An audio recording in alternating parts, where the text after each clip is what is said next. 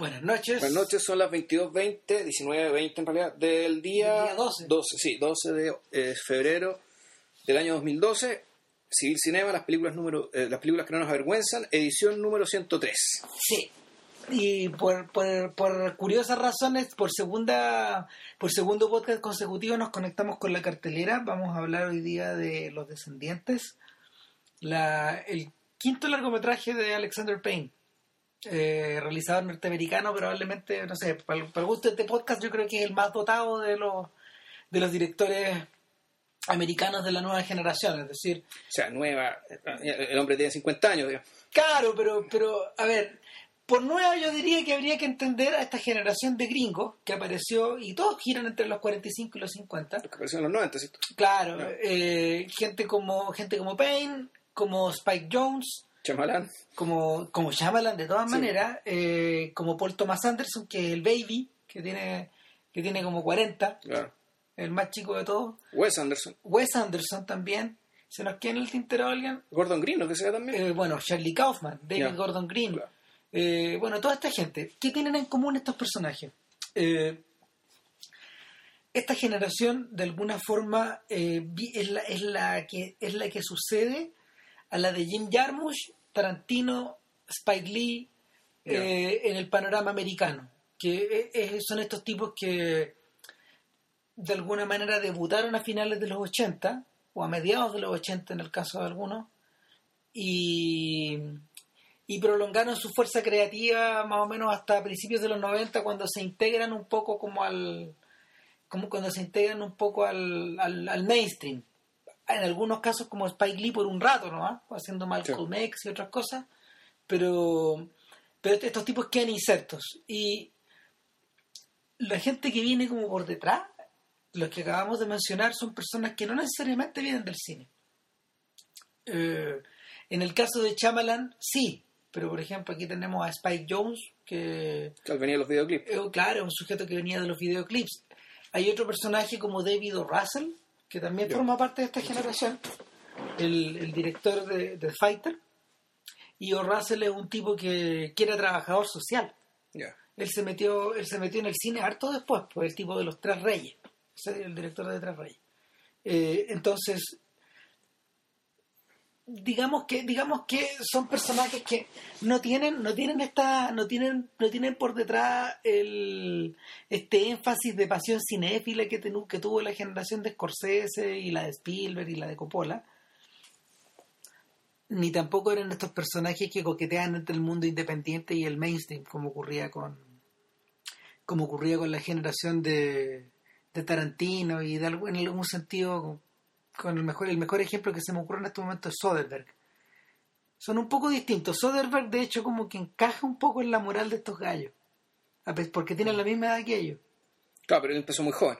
Claro, empezó Eh, muy joven. Y, empezó muy joven. Sí, bueno, yo creo que en general todos estos que nombramos eh, realmente tienen su corazón puesto de verdad en el cine independiente, digamos, y el único que...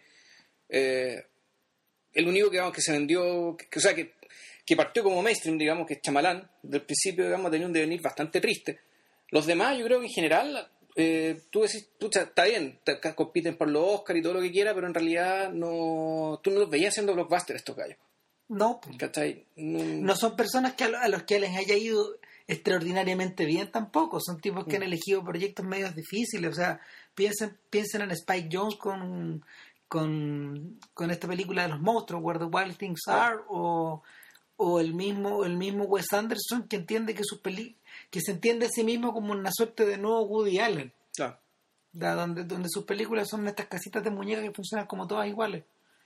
Eh, que tienen su público, pero que no mm, no necesariamente no necesariamente es un público es un público que no sé porque lo vaya a consagrar algún día como como como, como ocurrió alguna vez como no sé como ocurrió alguna vez con Tarantino por ejemplo Sí, claro. El- lo- bueno, también uno podría pensar aquí el problema no es, no es necesariamente el cambio, que, la generación nueva que tenga el problema, uno puede decir que el mercado masivo es el que donde está el problema.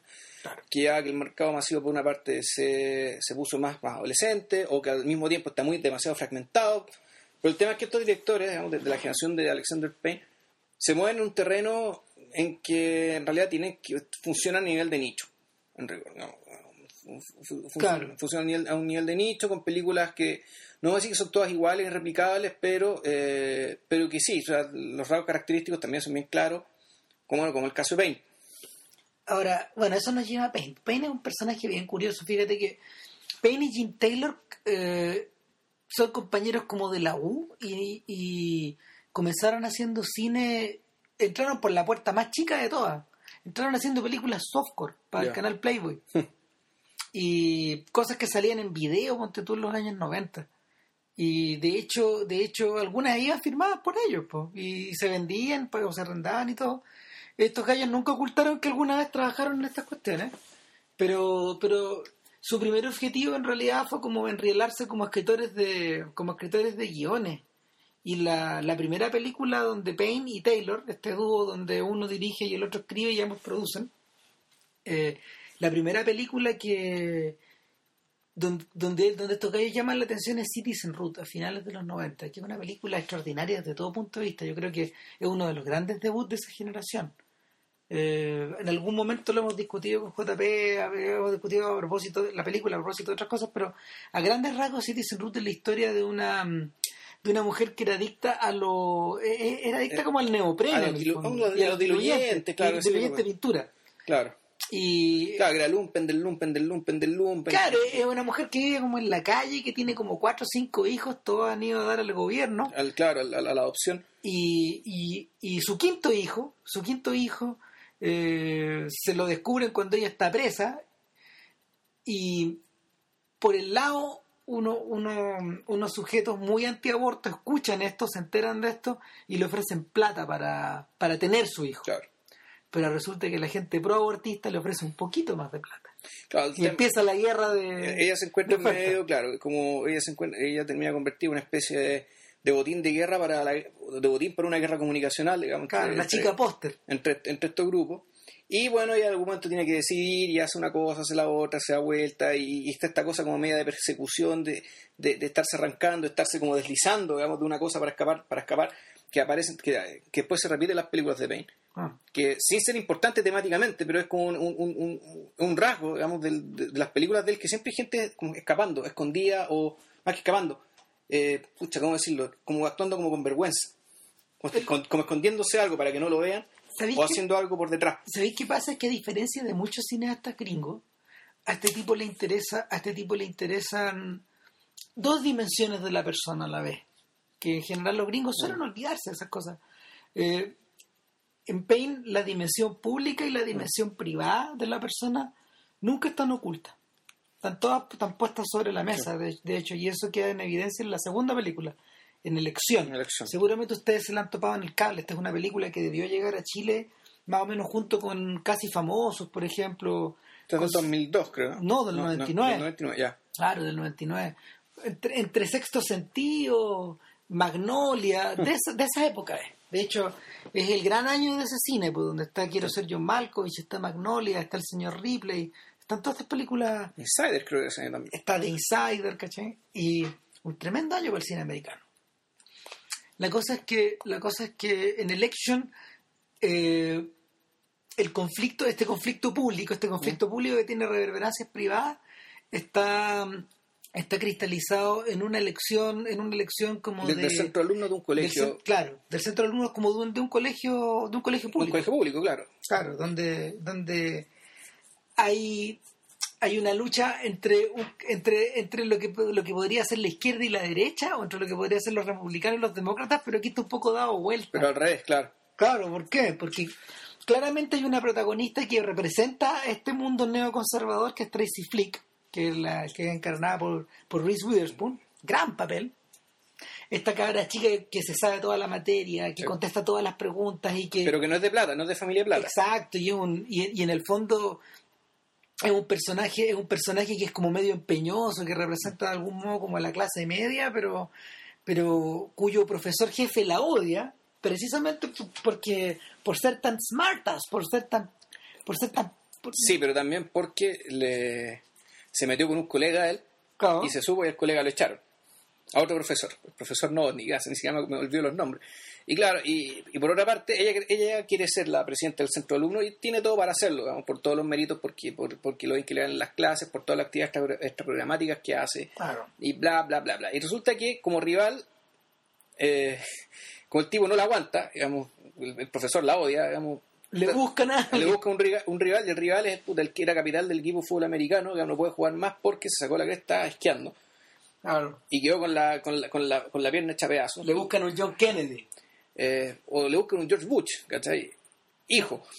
Claro, pero, pero un George Bush hijo que, que modo sea medio, medio lo demócrata, no sé qué sea, representa, representa, representa el lado bondadoso y no ganador del colegio. Claro, y, un tipo que El tipo realmente es buena leche. un tipo que fue la tela, ¿cachai? que tampoco el, pero era acá, era popular el tipo porque era el capital del equipo fútbol americano, entonces era el rival ideal. Entonces el- este tipo se involucra de esta manera, supuestamente él, él es que está a cargo de la elección, Claro. pero él trata de ayudar a que no gane la tipa a la que odia. Y bueno, y, y termina quedando la escoba como siempre. Ahora, el, el, el problema es que el profesor es capaz de detectar en ello un tremendo, un tremendo, una tremenda falla de carácter. Y es que en el fondo eh, ella, ella está dispuesta a hacer todo lo que la gente pida, siempre y cuando la reconozcan a ella como persona.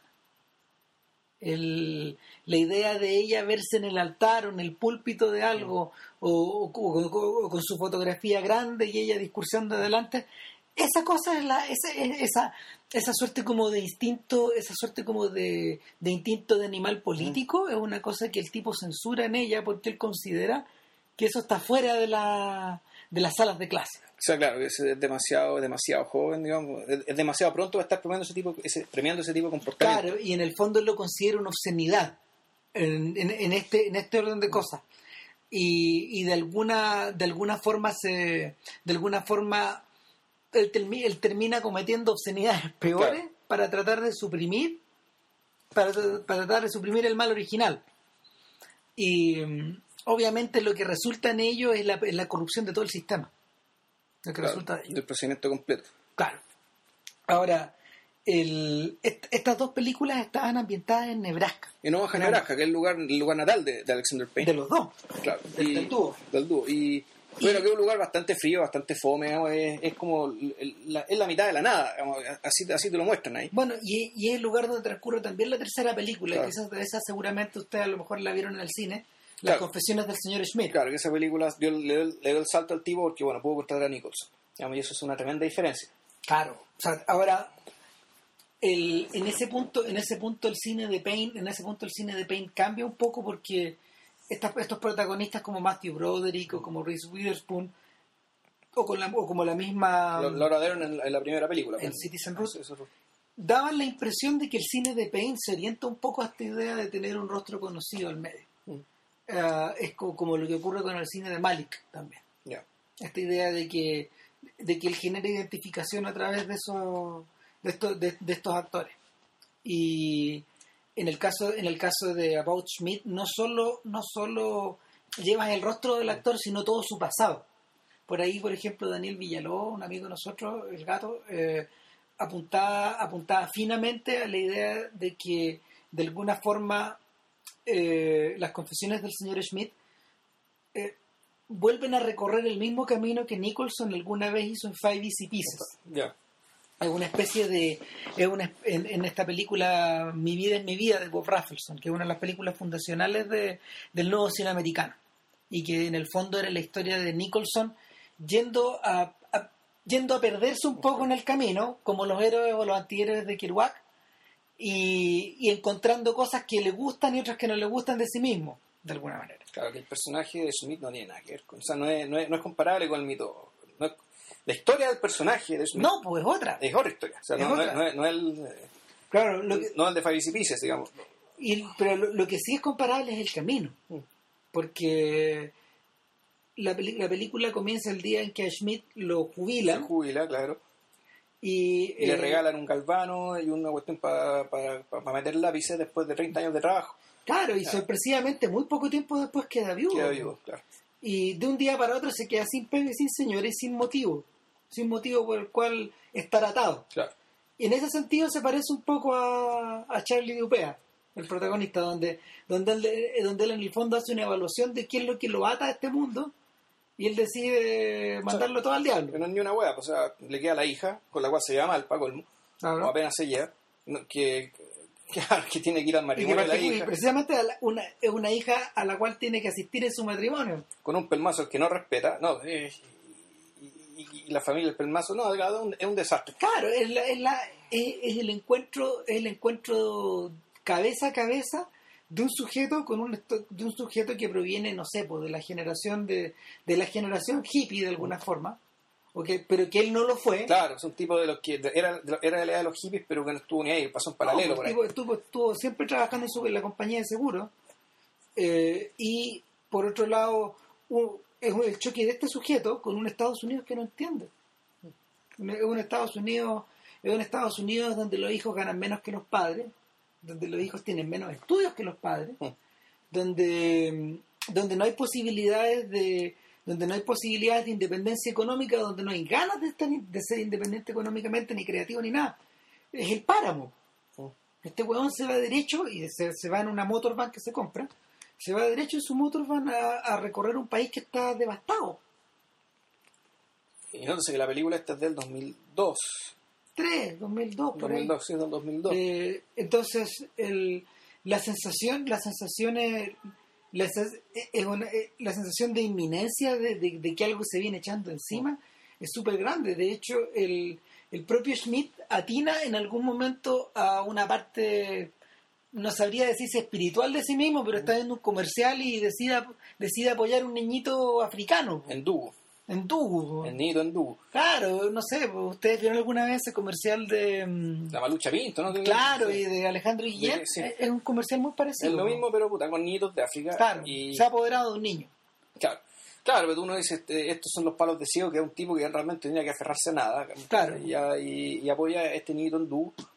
Y bueno, el, la, la película además, no sé, esta película también muestra con claridad cosas que ya vimos en las dos películas anteriores, que es básicamente la, la relación entre el individuo y el procedimiento.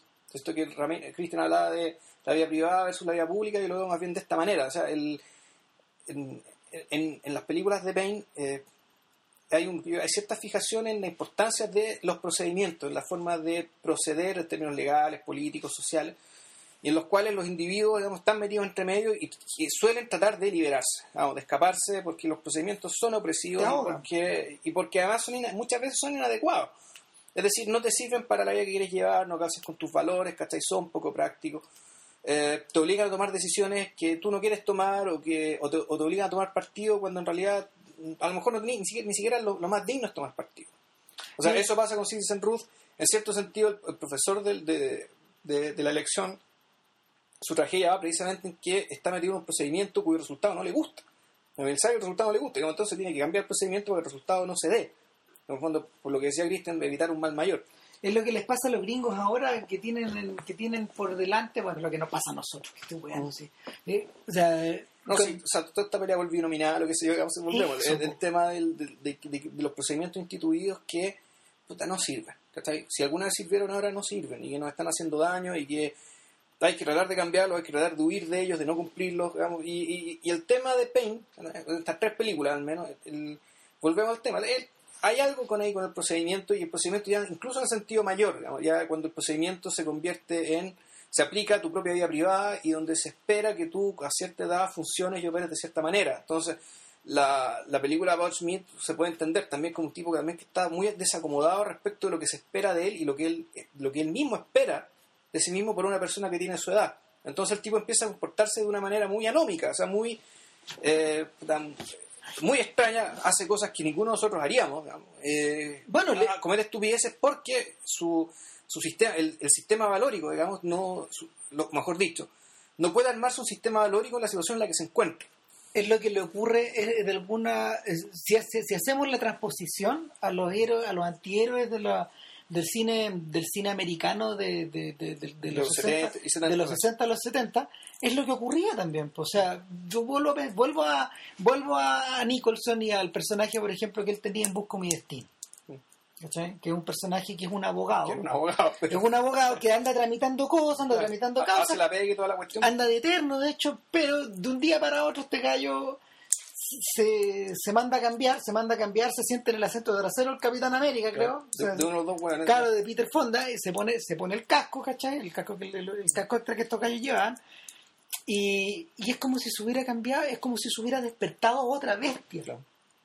De- o sea, el, el hecho de que sea Nicholson quien lo interprete no es, Mm. no es casualidad, No, claro. de hecho, en absoluto, porque porque Nicholson, Nicholson particularmente el mito del actor, el mito del actor es, el mito del actor es está particularmente referido a la idea de una persona que tiene cualidades animales dentro de sí y que las adopta de alguna manera media chamánica, la, la, la- las pone sobre la mesa, la, la, las, escenifica. Si- si- no sé, obsérvenlo, háganlo. O sea, estamos bueno. Si, si, si Nicholson hizo la película El hombre lobo, no por casualidad tampoco. No, claro. ¿cachai? No, claro, y la famosa escena del resplandor que hace con la cara. No, eh, la- eh, millones claro, de veces. claro. De hecho, eso pasa por él. Ahora, ¿por qué esta larga introducción este, a propósito de esto? Precisamente porque a propósito del individuo y el procedimiento, los descendientes, la quinta película de... Ahora, nos estamos saltando sideways. ¿ah? Pero, pero no todavía, Sí, ya. vamos a llegar a eso. La- la- el- lo- los descendientes precisamente tratan sobre eso. Sí.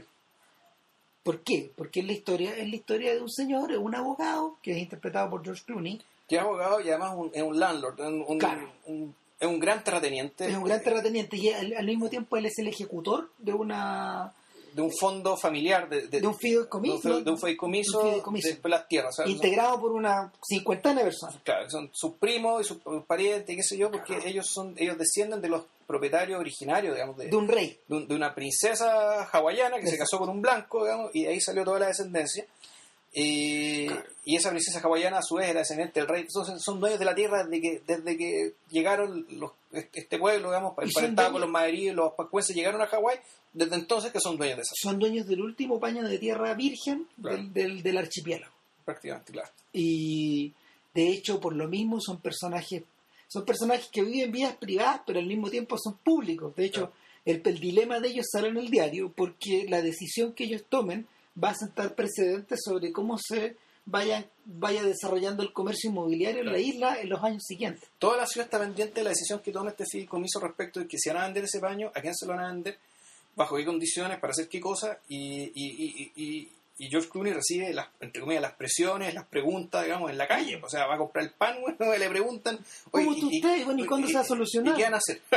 ¿Qué, qué van a hacer? ¿Qué van a decir? es un, es un que sale en la tele, en el diario, bueno, y el y dentro de esta dentro de toda esta exhibición pública este sujeto sufre una gran, sufre una gran tragedia privada, que es la es un accidente que sufre su esposo, una, Andando una, señora, una cuarentona que, que, que es aficionada a los deportes extremos y ella ella se suponía que debía pilotar la lancha, pero se, se fue en la parte de atrás, se fue en los esquíes y Que es la parte más entretenida, aparentemente. Claro, Claro. de hecho la película la película comienza la película comienza con una escena muy hermosa Sí, de la- del, del, primerísimo plano con ella feliz, del- claro y el de- rostro de ella feliz. Así. es, la, es, es la imagen de los edificios en la bahía de Honolulu probablemente No, no, no. Honolulu. Ellos no vienen a Honolulu. No, eh, ellos no vienen en la isla grande. no viven en la isla una de las islas más el chicas Kohau se llama, se llama la, la ciudad donde viven ellos. es el skyline de la ciudad y luego aparece el rostro de ella que está está plena está Claro, feliz está- no puede estar más feliz. fundido fundido y luego los títulos de la película y O sea, que, que la, es que la película te manda, eh, fondo te manda un combinado un- de izquierda a derecha de entrada, porque Claro. primero empieza eso, o sea, está esa imagen, y después viene un- una entrada que es impresionante, que cree un, un- un diálogo de Clooney diciendo, bueno, puta, la gente del continente cree que por vivir en Hawái vive en el paraíso, y en paralelo empieza a sonar la voz de un cantante de música hawaiana, que a diferencia de, de la música hawaiana que uno ha visto en los monos animados, que es como media alegre, media sensual y qué sé yo, esta es una cuestión que huele a tragedia, pero por todos lados. sí, Y, y además, junto con esa música, con el relato de Clooney diciendo, bueno, la gente cree que vive en el paraíso está completamente equivocada porque aquí el cáncer da igual, aquí la gente se muere igual. hace 15 años que me no me sufro una tabla de ser Una, tabla- una tabla de surf. Y las imágenes te empiezan a mostrar las mismas patologías de- que hay en, la- en Occidente, digamos. Pobreza, marginalidad, gente para la, para la goma, drogadictos, ¿cachai? Gente viviendo en media agua, una es lado de una la playa. ciudad, es un, es un Hawái urbano, urbano, no sé, como como, cual- como cualquier ciudad gringa. Como son, son las mismas patologías, los mismos problemas, puta, solo que allá el clima un poco mejor. Claro. y- Punto. ah, el, el- el- el sol no pega tan fuerte, está nublado la mayor parte del tiempo. eh, hay una hay una especie como de hay una especie de sensación de que de que en el fondo este es un Estados Unidos medio medio metamorfoseado Claro, pero Estados Unidos igual, los problemas son los mismos. Y, y nada, y ahí apa- apa- aparte de ese, él empieza, él empieza a explicar el tremendo problema que tiene. Claro. De hecho, su mujer está en coma. la mujer está en coma y te explica, y para colmo te explican que el matrimonio ya se está, se está viniendo abajo. Entonces, queda en suspenso el- la resolución de su matrimonio, la, la, la, la capacidad de reparar la relación. Queda en Claro. suspenso, queda parada. Entonces, y Él no se nota un mal tipo, él se nota No. un gallo que está demasiado preocupado de su trabajo, demasiado concentrado en sus cosas. Probablemente a lo mejor tenía algunas historias por ahí, pero no, eso no forma parte de la película. Pero lo que sí forma parte de la película es el remordimiento. da, da la impresión de que no. Da la impresión de que no. Da la impresión de que no, porque los personajes no aparecen, eh, no, no aparece nada y... O sea, puede que haya tenido aventuras por ahí casuales, pero no tenía relaciones paralelas en ningún No. momento. O sea, no, no es un elemento importante dentro de su... Y yo creo que no tenía ni tiempo para ¿Por qué lo mencionamos? Porque resulta que este tipo cuando empieza a hacerse cargo de su hija y empieza a darse cuenta que estas cabras chicas crecieron, Primero tiene que darse cuenta están que la, medias rebeldes. la cabra chica de 10 años está... No es que esté fuera de control, tiene 10 años, ¿cachai? pero efectivamente está mostrando conductas impropias producto del del descuido. accidente No, y también. también del descuido, al hecho de que no, no, no la han educado bien, no, no le han dado mucha atención. O sea, la misma mamá tampoco le da mucha atención a la hija. La otra, la otra niña es- está en una está, está en una escuela privada. Ella sí está en Honolulu, al menos en la isla grande. Creo. Está en el- ella está como en la isla grande, en una escuela grande que le cuesta 35 mil dólares a este gallo Claro. al año. Y, y ella voluntariamente está alejada de la madre. Claro. Y él le explica, ella le explica por qué. Bueno, nunca te diste cuenta No. de que ella te engañaba.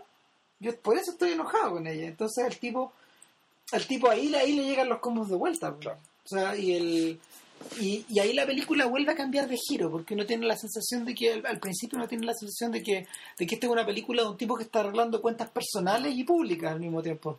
Pero, pero luego, luego eh, él se ve, él se ve muy desestabilizado. Y ahí eso, eso vuelve a ser interesante porque al utilizar un actor como Clooney, con un mito privado medio parecido al de, al de Nicholson, en el sentido de que ambos son solteros, a estos sujetos, a estos sujetos como se llaman, les gusta la buena vida, Clooney tiene su mansión en, en Italia donde recibe a la gente, ¿cachai? Como si fuera un príncipe renacentista. Nada, po, gente estupenda, po. Danny Ocean, el tipo de las películas de, de Soderbergh, de, del, de Ocean, Ocean's Eleven. Eh, nada, po, este sujeto no se parece al Clooney que uno suele toparse. Este sujeto es como un papá. Y al mismo tiempo es un macho medio masculado. No, no se lo nota como en su lugar, no se lo nota. No, él él su cabeza y su cuerpo no están, no, no están trabajando por los mismos lados en, ese momento. Yo tengo, tengo la impresión de que tengo la impresión de que la aunque él no lo aunque él no lo explique, aunque él no lo explicite eh, el, el sujeto como que empieza empieza a dar la impresión de que se empieza a ir en banda su crisis sí yo creo que sí o sea no sé tengo la tengo la sensación de que no es una película de un macho en crisis pero sí está en crisis Sí, no, la, la, la crisis que, que es clara. eh, y es- la, la crisis es clara, pero el punto es que eh, el problema es que en realidad la crisis consiste no en que un pasado, un pasado valioso, digamos, entre en cuestión por algo que pasa. Aquí en realidad es un tipo que se da cuenta que su pasado tampoco era valioso. O sea, el, el- el tema es que el tipo realmente lo, lo que está haciendo es darse cuenta, digamos, de que venía girando, venía equivocándose desde hace mucho tiempo. ahora y venía haciendo las cosas mal desde hace mucho tiempo. Yo- Entonces, el, por lo mismo, como no tiene una, una referencia a la cual atenerse, o sea, esto es un, pas- un, algún tipo de pasado saludable que alguna vez tuvo, eso no está. No. Eh, está el tipo tiene que empezar a batírselas y como no se las, y no se las puede batir solo, necesita ayuda. En, en ese sentido, yo encuentro que es una reelaboración del punto débil que tenía Sideways, entre copas. ¿Ya? Y es por eso que, por por Ya. eso que ahora, ahora bueno retomarla. Porque Entre Copas también es la película de un macho en crisis. Entre Copas es la película de un cuarentón, pelado, chico, que, que en el fondo eh, es un sujeto que... Ya ni me acuerdo qué pega tenía. ¿Te acordás qué pega tenía? Él no era, no, no era, enólogo, no era no, aficionado a los no, vinos. era un aficionado a los vinos, era un diletante. Era un diletante que tenía como una pega. Parece que el gallo Era escri- era no, escribía, Era escribía. Era un escritor, es un gallo que lleva mucho tiempo con una novela que tiene como una novela de mil páginas, creo, una cosa como que no logra terminar y Claro, y era el típico buen amargado, o sea, su amargura provenía de el- la- una creencia ciega en una inteligencia superior a lo demás que, que no era reconocida. Esa era la actitud del gallo, de Paul Giamatti, el actor en aquel entonces, que, eh, bueno, la- parte con su compadre, eh, con, con- con un Se amigo. van de viaje. Se van de viaje, su amigo se va a casar, entonces su despedida de soltero, en vez de, de- en vez de irse de puta o qué sé yo, el tipo se va a, se va a, a- al Valle California a Claro, probar vino. Se van de viaje al Vineland de Thomas Pynchon, digamos, a toda la zona del, a toda la zona del norte de California. Y, y eh, en, en esta película el amigo que es una suerte como de actor de Es un actor de la tele, es un entonces... actor de la tele que empezó a hacer infomerciales, es medio conocidillo, Claro. tiene, tiene, tiene el éxito con las mujeres, tiene el poco plata, tiene todo, tiene todo lo que el otro no tiene. Claro. Su miseria es otra, pero dentro de su, dentro de su miseria es un poco más alegre que este otro Claro. gran miserable. Claro. Y el papel de Paul Giamatti se parecía mucho al Harvey Pickard de, de American Splendor. Y yo creo que en ese sentido la película queda debilitada.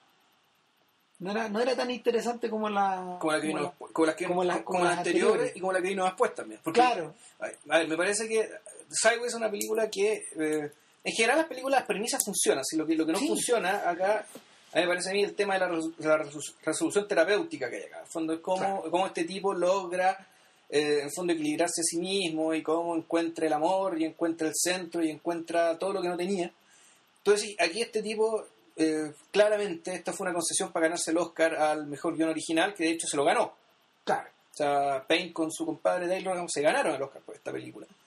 Y uno podría decir que con esta película sí, ya entraron entre comillas más o menos al mainstream. O fueron reconocidos por el mainstream. Lo curioso es que después de esta película se pegaron un, se, se pegaron una- un frenazo de tres años. Interrumpido por Paris Jetem, que es un cortito que... que el corto final, que la pusieron al final porque es lo mejor de la película, pero Claro. por masacre. Habiendo cosas buenas en la película, la- lo que hizo Alexander Payne eh, con, con, el- con el- con su corto sobre París es algo que está pero muy, muy por encima de todo lo demás y es lo que termina salva- dejando el buen sabor de boca de la película. yo creo, yo creo que yo creo que de alguna de alguna manera está ese corto está como hilado con esta película. El gran problema que tienen las películas gringas contemporáneas es que a ver, por un lado Tienen varios O sea, sí, pero por, por un lado, por un lado está todo este entretenimiento que es comida rápida, dejémoslo Sí. de lado. Por otro lado están todas estas películas que se hacen para el Oscar y que son medias serias y que estos días estamos como vi- viviendo como esta avalancha. Pero hay un mundo de películas gringas que en el fondo son como son como dramas o son comedias, ¿cachai? Que, que en general están hechas con cierta seriedad, con cierta competencia y todo eso. Un ejemplo, eh, eh, Mejor Imposible de James Brooks. Claro. ¿Cachai? Es un tipo de película que se disfruta viendo, uno se ríe harto, la pasa bien, reconoce dramas humanos, etcétera, pero el problema que tiene, el problema que tienen es que son esencialmente terapéuticas. ¿Cachai? Es decir, plantean un problema para después tratar de resolverlo o ofrecer el pro- ofrecer un problema vía la solución de una curación. Eh, ya sea aspirando ya sea aspirando como se llama a que a que la, a que, a que, a que la felicidad y la crisis eh, que hay en la película se, se equiparen Bueno, pero ¿sabéis qué, Ram? Yo no creo que... O sea, yo creo que las películas que quieren ganar Oscar también aspiran... Muchas de ellas aspiran a eso, po. Esto el tema de la terapia, eh, le- llamamos terapéutica porque, claro, estamos hablando que es un plano individual, alguien, entre comillas, va al psicólogo o alguien o algo, una experiencia, alguna epifanía, le arregla la vida. claro. Ahora, en, en rigor, Cameron Crowe Claro. el peor Cameron Crowe no, claro, eh, eh, pero el punto está en que la, esta supuesta, la, la supuesta terapia en realidad no es más que, eh, en el fondo, es la resolución de las contradicciones. Eh, Claro. Es decir, terminar diciendo que no hay contradicciones importantes entre tu modo de vivir y el modo de vivir del resto del mundo, o tus valores y los valores del resto de la sociedad. Pero en el fondo es decir que aquí no es conflicto. O sea, que, los conflictos, si los hay, son todos resol- eh, son, son resolubles, con un poco de buena voluntad, un poco de inteligencia, y, y bla, bla, bla. desde el, hasta- desde el punto de vista dialéctico ¿sabes? esta manera de pensar está justificada pero resulta que desde el punto de vista artístico es bastante pobre se Eh. empobrece el resultado final en muchas ocasiones y lo nubla O sea, lo que hace además te lo hace sospechoso, se lo hace sospechoso en Claro. términos puta, puta, ideológicos, ¿cachai? En el fondo decir, puta, o sea, que todos los conflictos que hay son, realmente resolubles, realmente las contradicciones importantes pueden ser resueltas así como te lo muestran acá. Exacto, de hecho, volviendo al tema de Cameron Crowe, al ejemplo de Cameron Crowe, el gran momento brillante de Jerry Maguire es dejarte en duda si, si toda esta especie de curación que sufre el protagonista al final es verdad o no. ¿Sabéis qué? Yo creo que no, sabes que yo creo que a mí no, no, hay, ninguna duda que la película es completamente terapéutica, pero cómo será de bien hecha, digamos, y que de tener tantas otras virtudes que puta, a, mí ya esto pasa, hasta paso por alto esa cuestión. Hasta paso por alto, digamos, su, carácter terapéutico porque tiene muchas tiene, tiene otras virtudes muy choras, Claro, hay, hay, hay, hay, la ambigüedad está de por medio de partida. Y en este y en el, y en el caso de los descendientes, en el caso de los descendientes, eso es lo que yo más le celebraría a la película.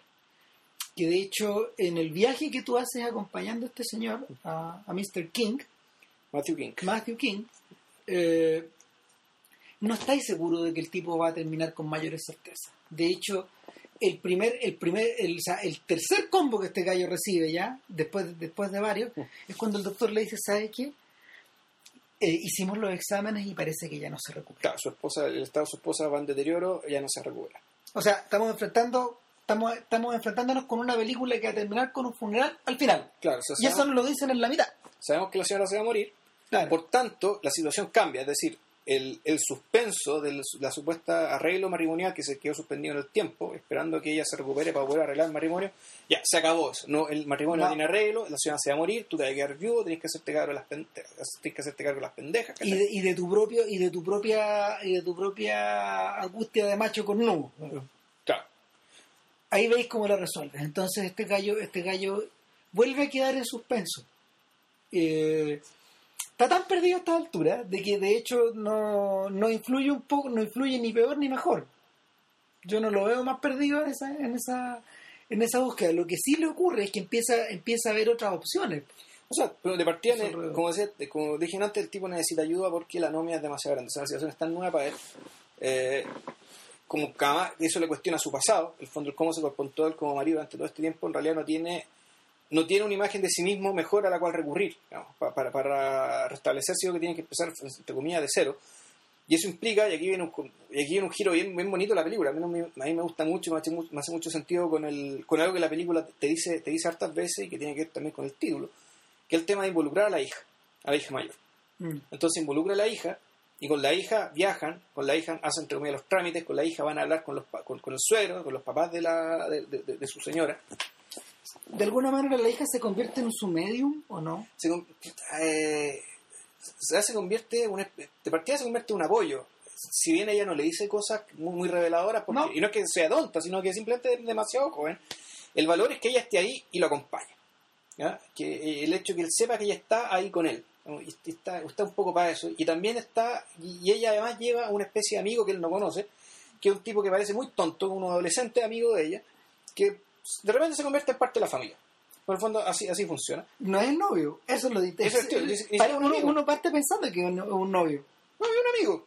Con un amigo hermano, fue un amigo de infancia que se mete ahí. Y, y, y de hecho, el, el detalle es interesante porque el, las otras- de, la, de la, las figuras, las figuras masculinas de la película, todas están en distintas etapas, de hecho, salvo, salvo los parientes, salvo los primos. Los primos que son todos más de la misma. Claro, salvo los primos que hay uno más importante nomás que, Claro, que un pequeño papel de Bob Bridges, Claro. pero que, que cumple otra función, pero en el fondo hay, tres hay, hay tres figuras masculinas, está la de este cabro chico que acompaña de Claro. alguna manera y que tal como tú decís da la impresión de ser como un Homero, da la impresión de ser un Bart Simpson, Claro, pendejo, un pendejo con la casa, medio despistado, preocupado por una hueá que no se hace mala sangre por nada, ¿cachai? pero que no es un mal tipo, no, no, claro, que no, no es un tipo no, nocivo ni nefasto para nada. hasta es inocuo, le llegan. es inocuo, Cara. es inocuo. Y Está, está por otro lado el abuelo, está el abuelo, que es que es un un personaje interesantísimo.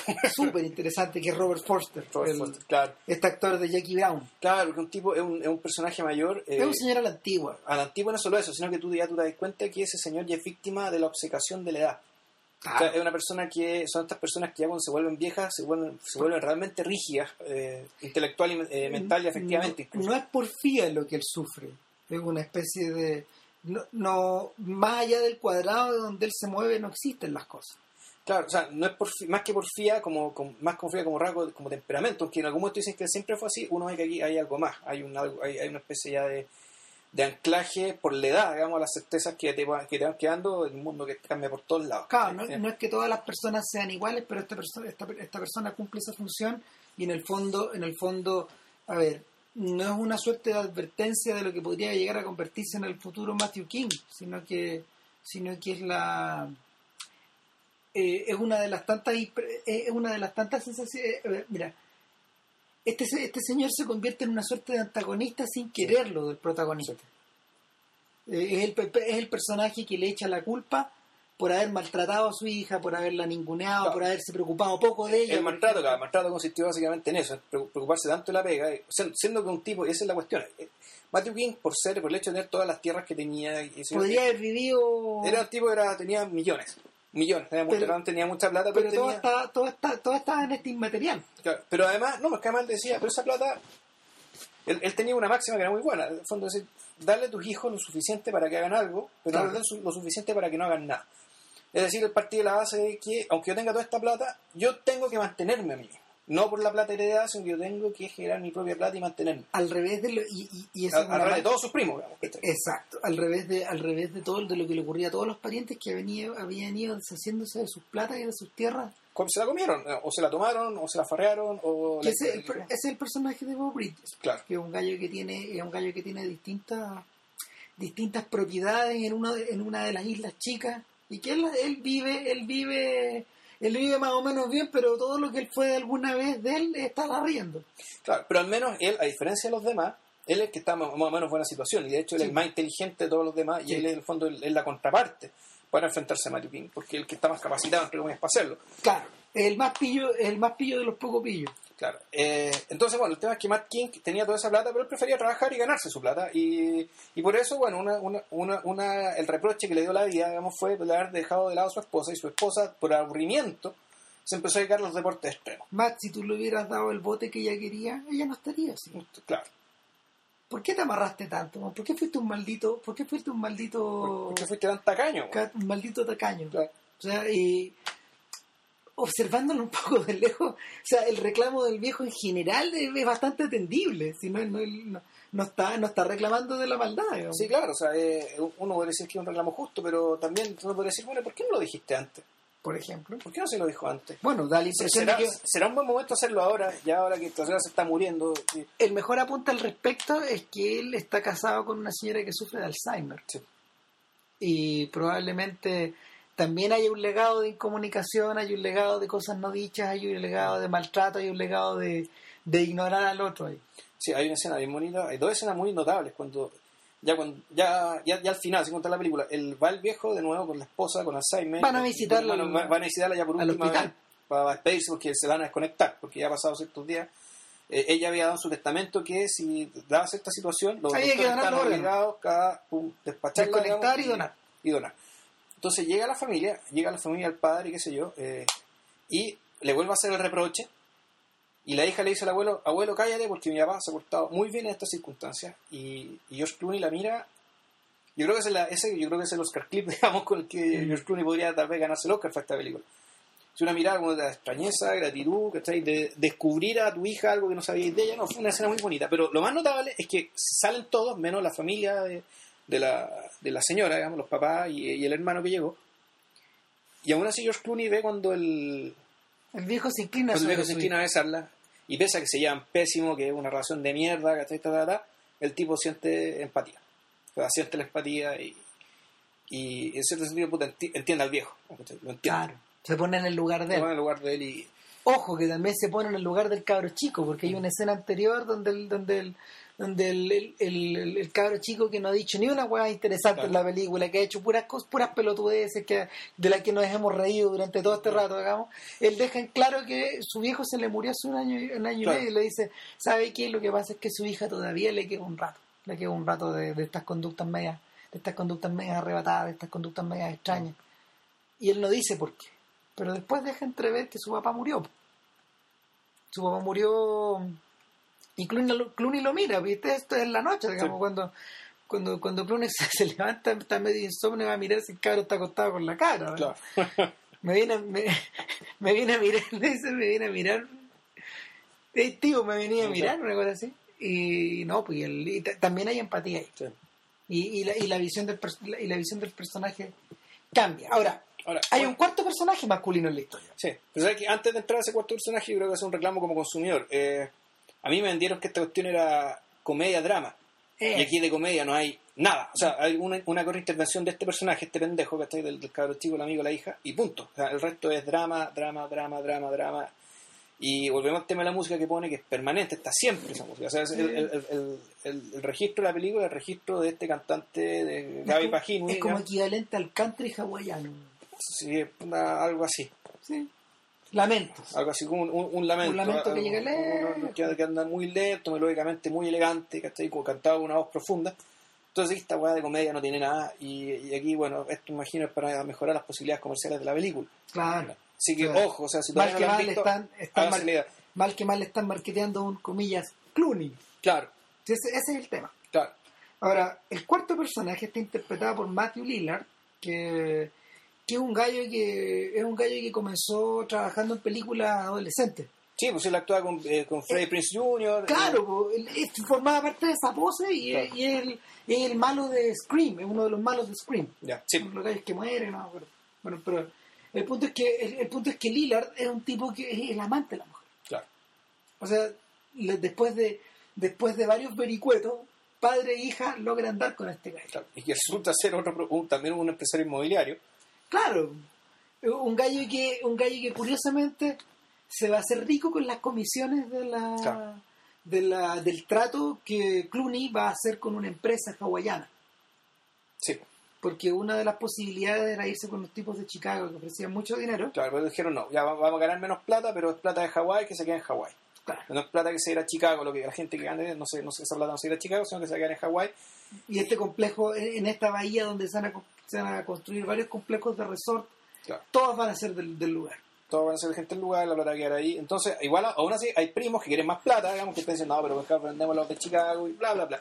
Bueno, pero el punto es que Clooney se, entrena que, se entera de que si venden, hacen la venta, el amante de su esposa se va a forrar. Entonces este gallo en al- en algún momento eh, la película vuelve a cambiar.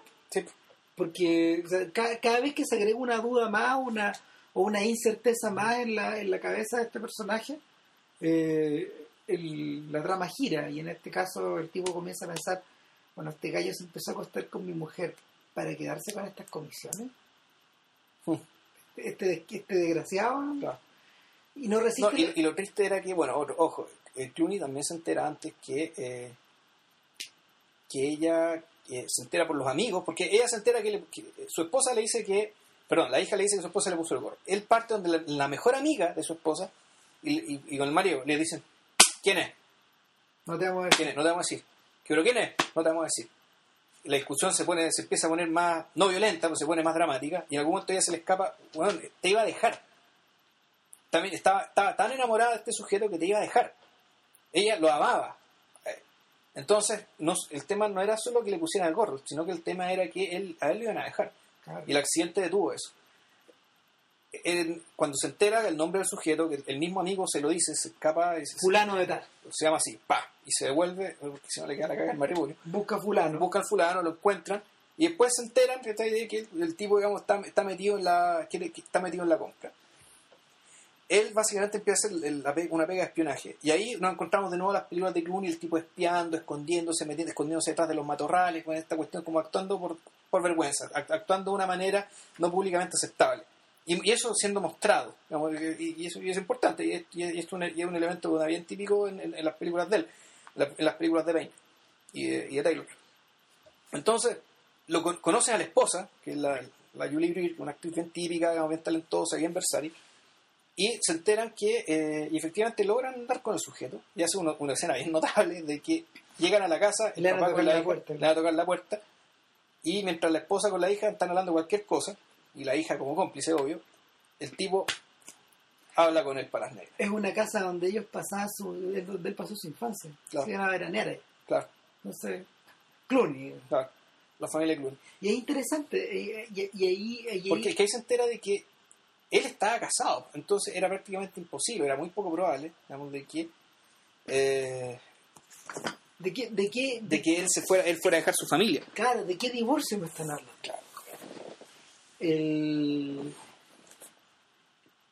A partir de ahí, a partir de ahí la película de alguna forma queda encajonada hacia el final. Un final Sí. que no les vamos a contar, obviamente que incluye la muerte de la, Claro, de la esposa, pero que, pero que incluye otras cosas más, incluye la decisión que él, que él va a tomar acerca de, de hacia dónde se va a ir este terreno, hacia dónde se va a ir este legado. ¿Y por qué, menciona, por qué mencionamos esta palabra? Porque el, el detalle es que esta película, el detalle de por qué esta película se llama Los Descendientes finalmente y, es- y, y de por qué esta película transmite la sensación de, de, de los parientes que tú llevas ahí en la espalda, Claro, de- de los que te preceden, Claro, y no solo de los que te preceden, sino de los que vas a de dejar, los que vienen, sí. eh, esa suerte como de esa suerte como de corriente o esa suerte como de línea de línea continua que no se interrumpe o que o que no debiera interrumpirse cobra una importancia inesperada y de hecho por eso es importante que el- esa conversación entre esos dos gallos esté esté esté tome tenga lugar En esa casa. claro. en esa casa de veraneo donde los cabros chicos donde los primos todos se juntaban Mm. donde los de la generación que Clooney maneja y, y que Clooney ahora está tratando de amigar o de desamigar o de, o de- o de que ellos hagan negocio y que están todos alejados de alguna Mm. forma, eh, vuelvan a hacer algo en conjunto.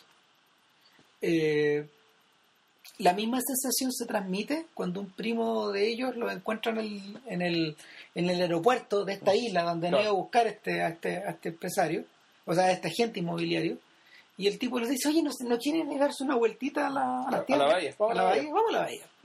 Y, y ahí queda súper claro que la, la bahía a la, que, a, la, a la que se ha estado eludiendo durante toda la película el lugar donde hacían camping cuando, claro, cuando, cuando era chico cuando, y, y la niña mayor la llevaron a la ella recordaba Camping. Claro, y ahí queda la cagada cuando. Y, y el, y el giro, digamos, para lo que pasa después, o sea, más que el giro, pero es un elemento muy importante. La niña chica dijo: Oye, pero yo nunca he venido para acá y también quiero acampar. Entonces Clooney comienza a pensar, Mm. bien calladamente, ah, ¿qué estoy dejando? ¿Qué recibí? Claro, Eh, ¿Qué tengo? ¿Qué es lo que estoy manejando? ¿Cuáles son, ¿Cuáles son estas naranjas que estoy tirando hacia arriba, que estoy tratando de equilibrar? Claramente, claramente él empieza a hacer una distinción entre su tragedia personal y la continuidad de la...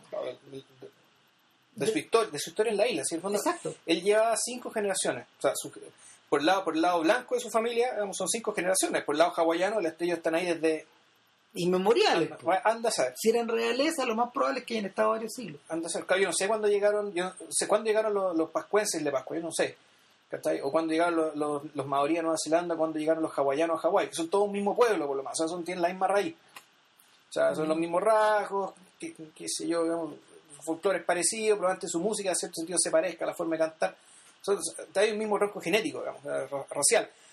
Ahora, yo no sé de qué época son, digamos, pero de esa época, la época que hayan llegado, desde ahí, desde entonces, digamos que la familia Clooney está ahí.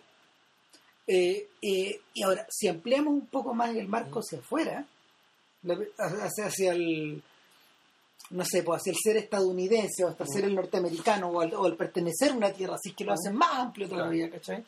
La película cobra otro valor. De hecho, la, de hecho el, una, una cosa que es muy patente en, hist- en esta historia y que también ha sido patente a lo largo de todo el cine de Payne, pero sobre todo en esta película, es la manera como del que él retrata los interiores donde vive la clase media.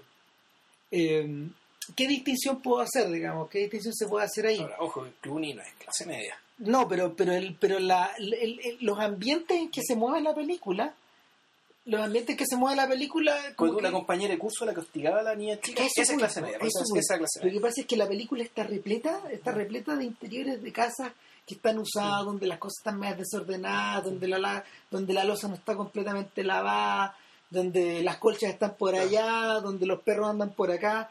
Eh, no parece, incluso la propia casa de Clooney, que es bastante austera para la cantidad de plata la que, plata que él tiene, claro. refleja esa misma esa misma sensación. Está claro que ellos son como de gente que va al country club. Claro. Los cabros chicos disfrutan ahí. La señora se lesionó ahí, Claro. pero pero el, el punto es que el punto es que la esta especie como de esta especie como de normalidad o esta especie como de esta especie como de estar en presente no, no- no- es una es una cosa por ejemplo que el, el joven Spielberg podía pudo reflejar el, En, encuentro, en encuentro cercano, en no, claro. en encuentros cercanos, en Sí. ese mundo, Sí. ese mundo, pero no es, no es particularmente el mundo de mi pobre angelito, por ejemplo. No, claro. ¿cachai? No es, no es, no es, no es ese mundo, no es ese mundo como Bueno, revestido en, de en- europeo. en Guerra de los Mundos también era así. Un poco, claro. Claro. Pero, pero incluso era más bajo, porque el personaje incluso yo diría que ni siquiera era clase media, era working class. No, era working class. Y el, el, el, es interesante, es interesante situar a los, descendientes en un contexto un poquito mayor, en esta especie de, en esta especie de América de Obama. Así, pues es que yo, al mismo tiempo, yo viendo, viendo, esta película, por una parte está el tema de eh, el tema de la herencia, es decir, el tema de ya, aquí nos quedamos acá y estamos y mi, familia está atacada desde hace tantas generaciones. Y además, eh, donde hay también gente distinta a la nuestra que también tiene esa misma herencia, y aquí estamos compartiendo este espacio de, distintas maneras y las decisiones que se tomen tienen repercusiones pues, en, la comunidad. en la vida de ellos. entonces, y ahí me acordé, claro, de, una película de una obra maestra del cine estadounidense, digamos, de, que es que es la historia que hizo John C. sobre Texas. Algún día hablaremos de Lone Star. Claro, y que tiene, tiene yo creo que en realidad esta película eh, se hizo con Lone Star a la sombra. O sea, me parece que la forma de y no solo con esa, con Sunshine State. Ah, ¿y cuál es? La Sunshine State, mira, la Sunshine State es una historia ambientada en unos calles de Miami, en la isla chica. Y ¿Pero también de Sales? Es de Sales. Ya. Sales la hizo como el 2000 y tanto, 2006. Por Es posterior, porque Lone Star es de los 90. claro, es posterior, como 10 Y es la historia de un montón de personajes que giran en torno a una playa que va a ser concesionada o están buscando que sea concesionada, pero no una playa cualquiera. Eh, esta playa en particular, en estos callos, son las primeras son las primeras propiedades, son las primeras segundas viviendas de, afroamericanos en Estados Unidos. Son, son viviendas de veraneo de negros. Claro, de negros, los primeros negros que tuvieron plata para tener segunda vivienda. claro. Y hablamos de 1950. Ya. Entonces, o, o, al mismo tiempo, gente que había sido esclava en la región, que tenía su primera vivienda ahí. Entonces, el, las casas tienen una importancia particular, tienen una importancia histórica, pero resulta que eh, se las han, los, los concejales han estado alimentando o han, o han sido víctimas del lobby de, inmobiliario, de distintas empresas que se han ido comprando una por una, por una, por una, por una las casas, e incluso están utilizando a una, a una ex estrella del fútbol afroamericano, una ex estrella de fútbol americano, eh, como, como anzuelo, lo hacen mudarse para allá, digamos, pero él en secreto es un, él está haciendo lobby para que su, para que sus vecinos vendan. Y la, la el gran punto de discusión curiosamente no son las casas de estas personas, porque si les ofrecís más plata ellos venden, sino que el, gran punto de discusión es un, es, una, es un tremendo, es un complejo como de motel y restaurante que un viejo irlandés tenía ahí, un viejo que era racista de hecho, que estaba justo enclavado ahí y, que era y que era un propietario antes que antes que los negros llegaran. Y y curiosamente él es el o sea, curiosamente la hija la hija de él es el que más se rehúsa a vender. Ya. Y, y la toda esta historia que a, a, John Sayles le gusta narrar como de a 20 personajes de 25 personajes por vez eh, está como media cruzada por la relación que ella tiene con un con el con el paisajista que viene a hacer la pega ya. Eddie Falco la de los sopranos la señora de los sopranos con Timothy Hutton ellos dos son la pareja como protagonistas y, y también tiene que ver con el legado, pues, tiene que ver con el legado, con lo que había antes. De hecho, no solo eh, eh, la, la, cosa, la cosa se empieza a poner mareadora porque no solo están estos tipos, o sea, por un lado están los inmobiliarios, por otro lado están los tipos que los tipos que van a los tipos que van a comprar, por otro lado están los políticos, por otro lado están los negros, por otro lado están por otro lado están estos estos estos blancos que están presentes desde antes y más atrás están los indios que también aparecen. También tienen algo que decir. Son, capas y capas y capas y capas. Y capas, Como, cuando estés haciendo una excavación y descortar con los cimientos de los cimientos de los cimientos de los cimientos de los cimientos. Que es lo que suele pasar en las películas de John Sayles, digamos. Pero que, que, que, su, su, país es geológico. Claro. Entonces, bueno, e, esta película yo creo que es harto superior a, superior a Sideways. A, muy superior. A Entre Copas. Porque ya, yo creo que puede que la película sí tenga, a la larga sí tenga un elemento un poco, al menos, el tipo toma una decisión con la que él, con que él, con la que él queda, con la, que queda, tranquilo. Y sana algo. Eh, al menos toma la decisión de partir. Y toma una decisión que no le da vergüenza y no, de, la que no se arrepiente. Eh, se va de su señora y, y queda con su hija. No se sabe más. ¿No? No, no, no se, no se sabe más, pero... Pero el énfasis no está puesto ahí. Claro, el énfasis no está ahí. O sea, no, el énfasis no está en que el, en que el final feliz ni, ni en eso, sino está como en el cambio de estado, en realidad. Como en la nueva situación. Y la nueva situación queda sugerida por la imagen final, que es que es brillante, que es un plano fijo con los, con los dos, con las dos niñas y, y George Clooney en hotel. mirando la, mirando la marcha de los pingüinos Claro. narrada por Morgan Freeman. La versión americana. Eh, mirando una película que postuló. Ah, el bueno. mejor documental.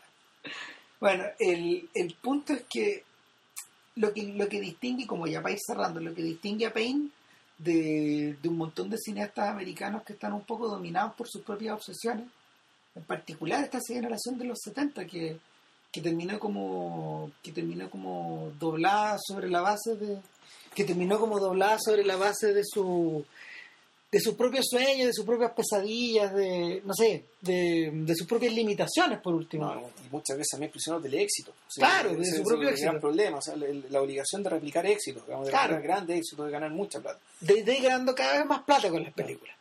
Ahora, hay, hay algo en Payne, hay algo en Payne que no, hay algo en Payne que no que nos mueve a pensar no que en él va a caer, que él vaya a caer en esa trampa, no, no es pega de, no es pega de nosotros predecir el futuro. Pero lo interesante es que las películas que he ido desarrollando hasta ahora eh, no está este interés por repetir.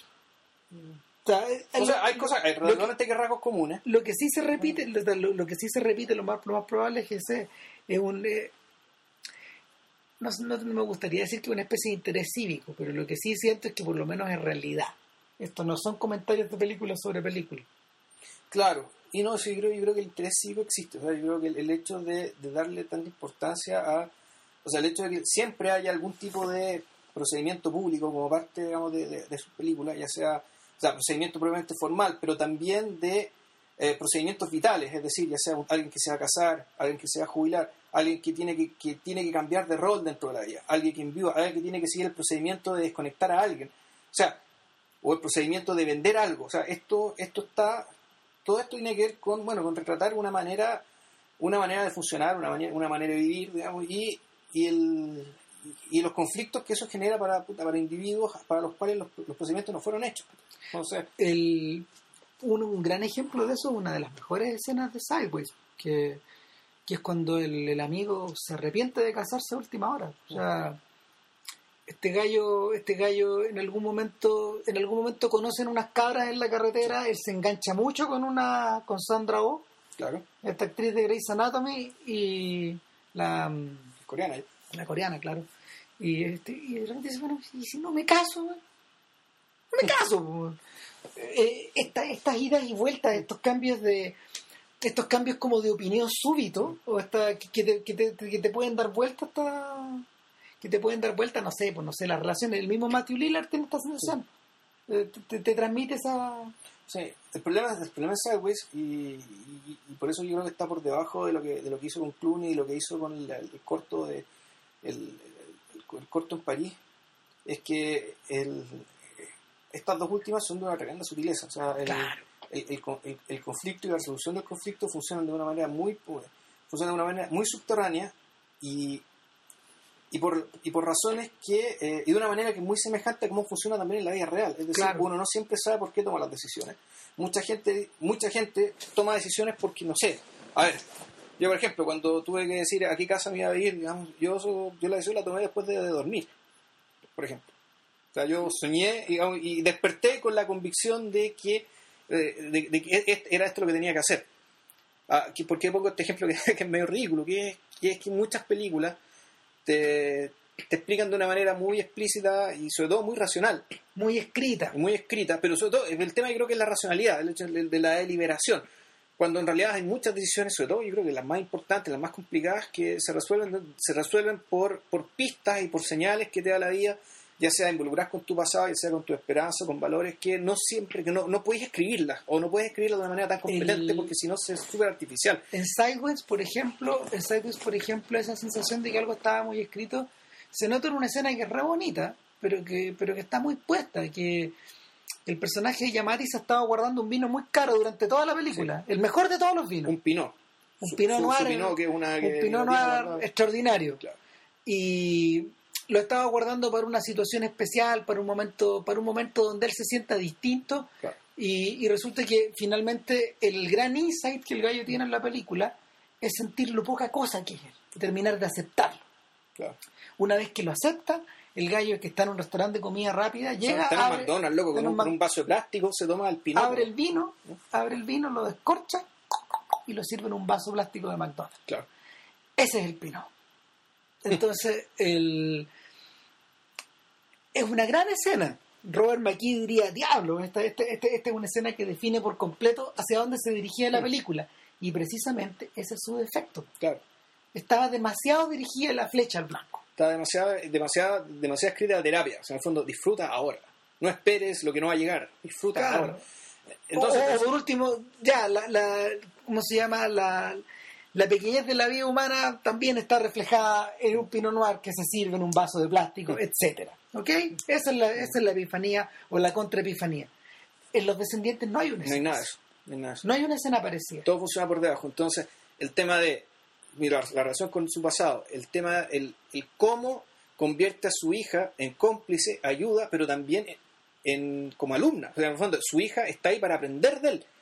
Él, no, él nunca lo pretende, pero está muy claro digamos, que en las conversaciones que tienen que él, lo que él, lo él está haciendo, él está educando a su hija para la vida.